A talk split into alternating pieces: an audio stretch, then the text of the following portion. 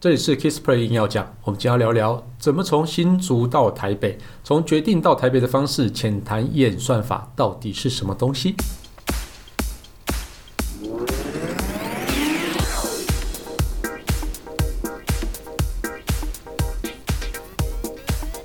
演算法这个名词看起来是很生硬的一个东西，好像是一个很学术的名词哦。不过这个演算法这个名词啊，在二零一六年的时候红极一时哦，因为在二零一六年的时候啊，AlphaGo 击败世界冠军韩国的职业围棋棋士李世石时候啊，名声大噪。如果大家还有印象的的话，哈，在一九九七年的时候啊，IBM 也掀起了一个风潮，当时就是以深蓝呢来击败当时的世界西洋棋冠军，当时也引起了非常大的注目哦。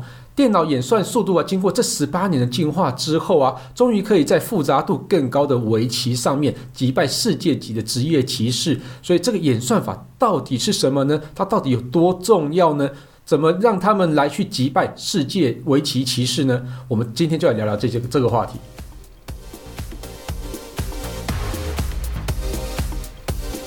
其实演算法不止在围棋上面有贡献啊，哦，像是在一些我们日常生活中的判断跟应用，都跟演算法有关。哦，我们应该这样说哈，我们所有的生活跟判断呢，都可以把它拟成演算法来经过电脑计算之后，下出更好的决定。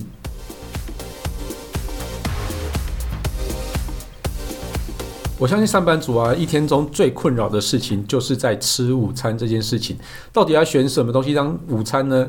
这个东西其实也可以用演算法来去做一些决定跟判断。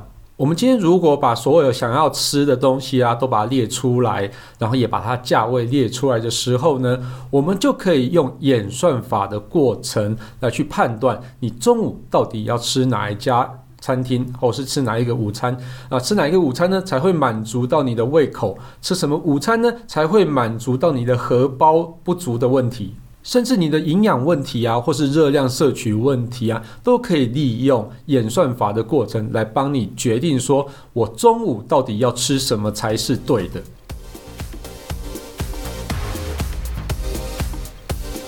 那究竟什么是演算法？演算法其实简单来说啊，就是找出解答的方式。这个解答不一定是最好的结果，但是是一定是在那个合理的时间呢，找到最合理的结果，就是你最好的一个解答。就像我们开头要讲的哈，怎么从新竹到台北这个问题啊，其实就有非常多的答案。你当然可以搭高铁，也可以搭火车，可以搭客运、开车、骑机车、走路。我、这种方式上百种啊，也有上百种路线，但是这一些啊，每一个列出来呢，都是一个解决的方式。哪一个解答是最好的呢？没有人说得定。当然，以一个上班族来讲啊，通常都会决定说我搭高铁，因为搭高铁最快了。但是你有没有考虑到，如果你的预算不足的时候，你的出发出差费只有两百块，那你要怎么搭高铁？高铁就要三百块嘛。那你搭火车是不是会比较妥当呢？那或许说你想要在途中经过桃园，那去拿一些东西给朋友之后，我才要到台北。那这时候你搭高铁或搭火车，就必须要再停车下来去拿东西给朋友，这样是一个很好的方式吗？也不一定哦。那或许是你想要挑战自我，所以想要用走路或是骑单车、骑机车。哦，这些方式都是说不定的哈，所以你说哪一个是最好的呢？没有最好的，就是依你需求而定。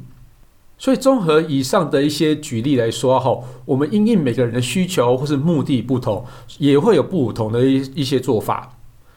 所以经过这几个问题的筛选之后啊，就会找出一个或是多个答案，这个就是演算法的过程。这答案对每一个人来讲，并不一定都是最好的答案，因为它根据了每个人不同的喜好跟需求，所以定定这些呃评估指标之后，所以得到的最合理的最佳解。所以你说这个是一个克制化的答案，或者是克制化的过程，这一点都不为过。像是啊，如果你拿下围棋的那个演算法来去套用你今天午餐要吃什么的时候呢，它绝对不可能拿出一个很好的答案出来给你的，因为它只会下围棋。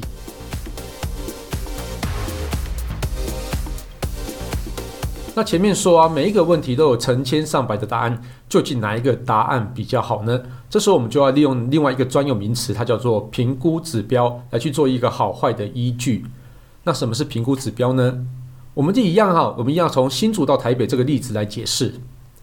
例如说，我们今天想想要用最短的方式从新竹到台北，我们所期待就是最少的通勤时间嘛。那评估指指标最短的就是时间了。那如果我们今天用最节省的方式，那评估评估指标啊，就是花最少的钱，所以评估指标就是钱了哈。所以啊，演算法中的评估指标超级重要，因为你如果下错了评估指标，你答得到的答案呢、绝对不是你想要的答案。例如说，你想要说呃用最少的钱到台北，结果呢，你评估指标是用时间的话，那绝对得出来的答案不一定是正确的。那这个指标啊，将会用来评估你解答的品质，可以用来找出最好的答案。当然，评估指标也可以是综合指标啦。譬如说，你说我想要省钱又想要快，那你这个就是可以把这两个指标一起放到评估的算式中。那这个这个，等一下我们再会再聊一下。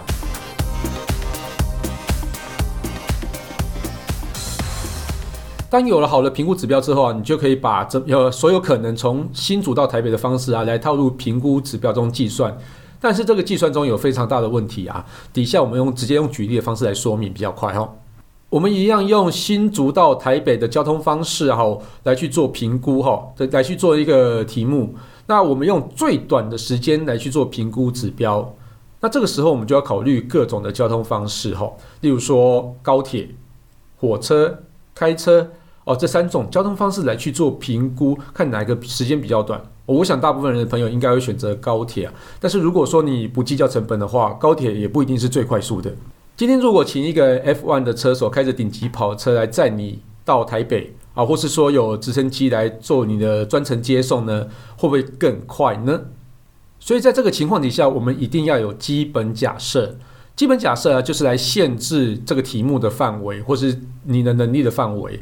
如果说你这个东西超出你的能力范围的话，我们就应该把选项拿掉啊。以刚刚我们讲讲的例子来讲哈，直升机嘛，直升机可能会非常快，但是如果说你有惧高症，我们就把直升机这个选项会拿掉，或者说你不想花超过一千块，那我们就可能把 F1 赛车手帮呃帮你开车这个项目拿掉。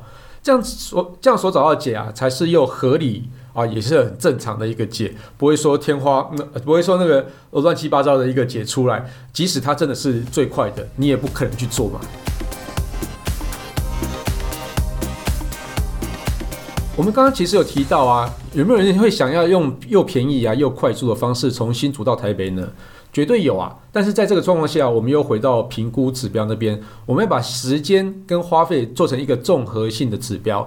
简单来说啊，就是把时间跟花费加上权重来去做衡量。这时候你就可以用速度跟金钱来加上一个权重来去做一个评估啊。如果速度占百分之七十的重要，金钱占百分之五十的重要，那你的评估指标就可以写成速度乘百分之七十，金钱乘百分之五十来去做一个综合性指标。啊，不过我刚刚讲的这个例子啊，对于那个专业人士来讲，一定会嗤之以鼻啊，因为我少了一个叫做速度跟金钱的一个标准化。但是如果要聊到那个标准化过程的话，这个东西就太复杂了。我想你知道标准化怎么做的人，就不用再听下去了。因为我要补充一个非常重要的基本假设，就是运算的时间，或是说你去下这个决定的时间。呃，例如说我要在五分钟内啊，决定用什么方式从新竹到台北。那这个决定的过程就不能超过五分钟，所以我在这个五分钟内所想到的一个比较好的解，就是相对好的方式。那再举另外一个例子，我们通常在决定买手机的时候啊，通常都会决定非常非常的久，很多人都会说，诶，我到底要买 A 手机好还是 B 手机好呢？那你这个一个决定呢，就是思考很久之后，诶，一一下子就过了三个月，三个月又另外一只手机出来了。那这个待选答案你又因为了时间而变多了，所以你又要多加了一只手机进去。那这样来来回回，来来回回，你一直在这个时间里面一直在旋转。那旋转旋旋到后面，你完全就没办法下决定了。所以你一定要给自己一个期限去下这个决定。所以这个基本假设啊，就是呃运算时间或思考时间的基本假设是非常非常重要的一个基基本假设。有了评估指标基本假设之后，我们就要开始拟定演算法。前面那些啊都不是拟定演算法哦，我们现在才开始哦。那对一个正常人的正常人来说哈，最直觉、最简单的方式啊，就是把所有有可能项目一一放入评估指标中，看看哪一个比较好，就选哪一个。这个在学术来讲就叫做穷举法。我们用一个比较简单的例子来说，就像是今天出门到底要不要带雨伞？选择方式呢，就是要带或是不要带，这个两个就是解答了哈。那没有那个要带又不带的啊，那个不是一个解答哦。那怎么样判断要带不要带呢？我们可以直接从气象预报中的降雨几率来判断。例如说，当降雨几率只有百分之五十以下的时候，我们就不用考虑带雨伞出门；如果是百分之五十以上的时候，我们就带雨伞。当然，你还是可以考虑更多啊！你也可以考虑说，我今天到底是开车出门呢，或是搭公车出门？如果搭公车出门的话，我就可以依据这个判断来去做。如果开车出门的话，你把雨伞放在车里面也不会占到什么空间嘛，那你就全部都带吧。所以呢，这个就是把所有的判断都放进去之后，就是一个穷举法。穷举法对于小型题目来讲是一个非常好用的方式啊，但是对于一个很大型的题目，有非常多的假设的题目的说哈，呃，你会很难一个一个去套入评估指标，然后来去去做运算，因为这个运算会将会非常非常的复杂。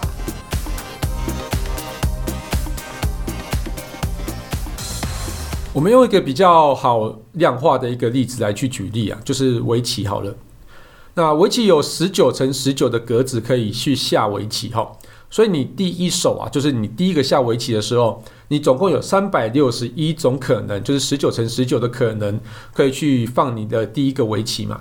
啊，如果是这样就很简单了，但事实并非如此啊，因为你第一手下完之后，那我们要开始考虑下一个对手，对手要下的位置嘛。那他下的位置就有三百六十种可能。那他下完呃下一个围棋之后，我们接下来要考虑的就更多了啊，就是说他你可能要去考虑到第三你的第二手的时候呢，你就要考虑说，诶，他如果放在哦哪一个位置的时候，那你又有三百五十九种可能可以放，所以就等于是三百六十乘以三百五十九这么多的可能。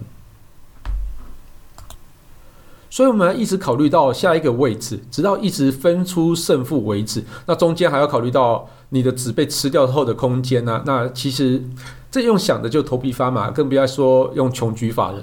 那你这样子会完全没有办法去想象说这个 scope 到底会有多大。而且每一手的围棋啊，它下的是都有一个时间限制嘛。所以你在以如果以用电脑来算的话，那电脑算那么久。那你早就超过那个时间了，那超过这个时间怎么办呢？你就只能放弃吗？还是说随便找一个位置下下去？所以呢，这个东西一定会有一个比较好的一个演算法过程来去做演算。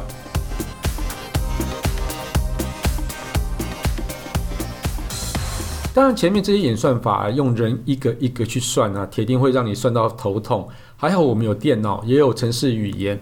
也一般的方式啊，就是把演算法编辑成电脑程式之后呢，电脑就可以帮你一一去演算每个人能够得到的答案，最后找到一个比较好的答案。那随着电脑效能进步啊，也可以让找到时答找到答案的时间越来越短，越来越快。也就是说，我们可以在越短时间内处理越多更复杂的问题，也可以把更多更复杂的问题啊，直接交给电脑来处理。这个其实也是促成人工智慧越来越聪明的原因，因为它的反应越来越快，可以很及时的就去回复你，或者是说很及时的去帮你找到答案，来去来去呃帮助你判断这样子。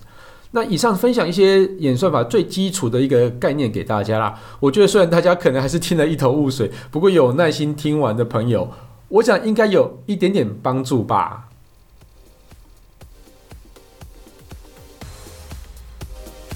这期节目就到这边告一段落。如果喜欢我的节目的话，欢迎订阅与分享。